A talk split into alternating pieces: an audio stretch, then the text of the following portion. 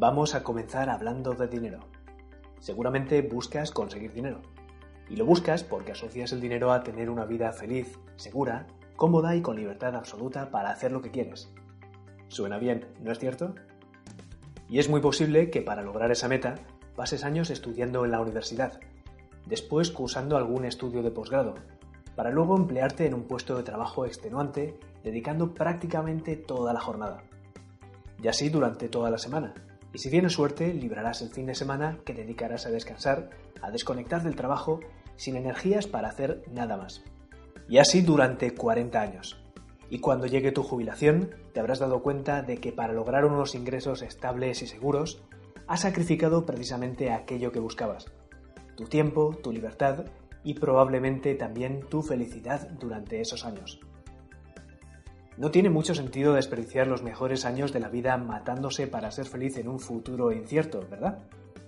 ¿Es necesario pasar por esto? Absolutamente no. En su libro La jornada laboral de cuatro horas, Tim Ferris aporta una alternativa a lo comúnmente aceptado. El autor enuncia dos afirmaciones. No necesitas trabajar 40 horas semanales para obtener unos ingresos altos. Tampoco necesitas unas ganancias exorbitantes para llevar la vida que desearías. Ferris se centra en un doble objetivo, liberar tu tiempo y generar ingresos. De esta forma podrás alcanzar tu propósito en la vida. Para conseguir esto, propone varias estrategias. Algunas pueden parecer imposibles o incluso absurdas, por eso este libro no es para todo el mundo. Pero el propio Ferris las ha corroborado con su experiencia. Lo primero de todo es desmontar algunas creencias erróneas que impiden a las personas hacerse dueñas de su tiempo.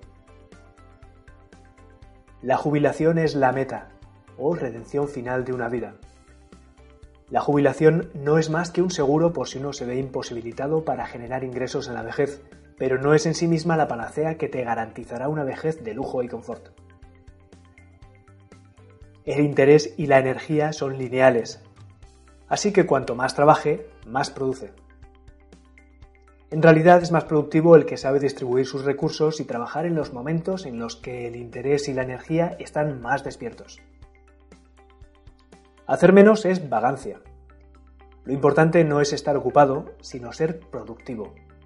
Al contrario, dedicarse a tareas triviales para no enfrentarse a lo esencial sí es debilidad de espíritu y vagancia. Para cada cosa hay que esperar el momento preciso. No podemos esperar eternamente a que llegue ese momento. Las condiciones nunca son las ideales y hay que obrar en consecuencia. Es mejor abstenerse de actuar que hacerlo sin permiso. Antes bien, siempre que no se le vaya a causar daño a los otros, es mejor pedir perdón que pedir autorización. El dinero es la solución a todos los males. En realidad, la libertad y la felicidad exigen mucho menos dinero del que se piensa. Es más rico el que más dinero recibe al mes. Pongamos como ejemplo a dos personas diferentes. John gana 4.000 dólares y trabaja 40 horas semanales, 8 horas diarias. En realidad tiene que trabajar horas extras cuando el trabajo se acumula. En cambio, Mike gana solo 1.000 dólares mensuales, pero trabaja 10 horas semanales, 2 horas diarias. No necesita hacer horas extras. ¿Cuál de los dos gana más? Uno tiene ingresos absolutos más altos, pero el otro tiene más tiempo disponible para hacer lo que quiera. Fijémonos ahora en los gastos. John vive en una ciudad de Estados Unidos donde el coste de vida es alto. Tiene que pagar muchos impuestos y las tiendas, los restaurantes, servicios, etc. son más caros. Mike vive fuera de la ciudad. De hecho, vive en un país de Asia donde los costes son mucho más bajos. Hay menos impuestos y aunque el nivel de vida es bueno, las cosas son mucho más baratas. ¿Cuál de los dos puede hacer proporcionalmente más con el dinero que gana? Aunque Mike gana menos que John, ese dinero le permite tener mucho más tiempo disponible en su vida. En realidad, los ingresos que más importan no son los absolutos, sino los relativos. Otra afirmación. Todo estrés es negativo. Aunque hay estímulos que debilitan, dañan y restan confianza en uno mismo, a los cuales se les llama distrés, existen otros que empujan a superar las propias limitaciones y que obligan a salir de la comodidad para aprender. A estos se les llama eustrés. Después de desmontar algunas creencias comunes, vamos a la fase de eliminación. Elimina lo que sobra para tener más tiempo, energías, dinero y otros recursos disponibles. Hablemos de productividad. Estar ocupado no es lo mismo que ser productivo. El economista Wilfredo Pareto estableció el llamado principio del 80-20. Según este principio afirmaba que el 80% de los resultados viene producido por el 20% de los recursos invertidos. Por ejemplo, en una jornada laboral normal, es posible que el 20% de nuestro tiempo hagamos el 80% del trabajo productivo. ¿Qué ocurre si liberamos ese 80% de tiempo poco productivo? Ferris pone el siguiente ejemplo. Utilizando este tipo de análisis, concluyó que de sus 120 clientes mayoristas, solo 5 le proporcionaban el 95% de los ingresos. De modo que suprimió el contacto con los otros 115 reduciendo más de 20 veces el tiempo que invertía en esa tarea y experimentando un descenso muy pequeño de sus ingresos. Además de la ley de Pareto, Ferris enuncia la ley de Parkinson. El trabajo se expande hasta llenar el tiempo disponible para que se termine. Si tienes una tarea con un plazo límite alargado, esta se demorará hasta que el plazo esté a punto de finalizar.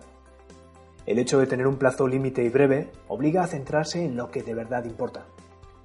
Por eso las tareas resueltas en menos tiempo, que exigen un nivel de concentración y concreción mucho más alto, resultan siendo iguales o mejores que aquellas que se realizan en plazos de tiempo excesivos. Al combinar estos dos métodos, limitar las tareas a las más importantes según el principio del 80-20 de Pareto, y dedicar menos tiempo de trabajo a esas tareas precisamente, según la ley de Parkinson, no solo trabajarás menos, sino que verás un aumento inmediato en tu productividad. Con menos recursos lograrás más.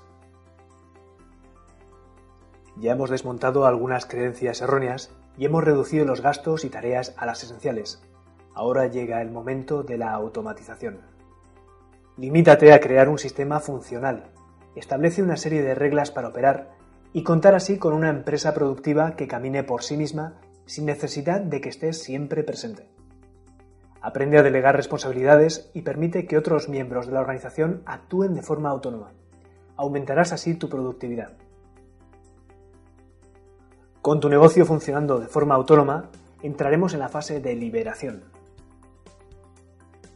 Lo que define a una persona que es dueña de su propio tiempo es su capacidad de moverse sin ataduras. No importa cuándo ni desde dónde trabaje, lo importante es que cuide bien aquellos detalles mínimos que sus negocios requieren para seguir funcionando.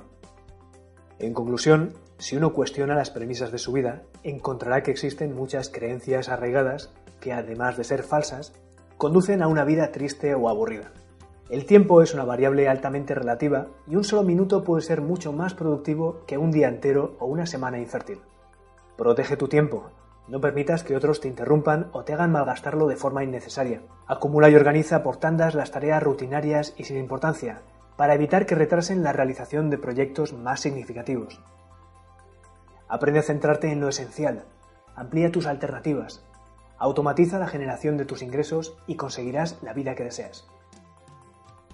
Lo que más miedo nos da es, por lo general, lo que más necesitamos hacer.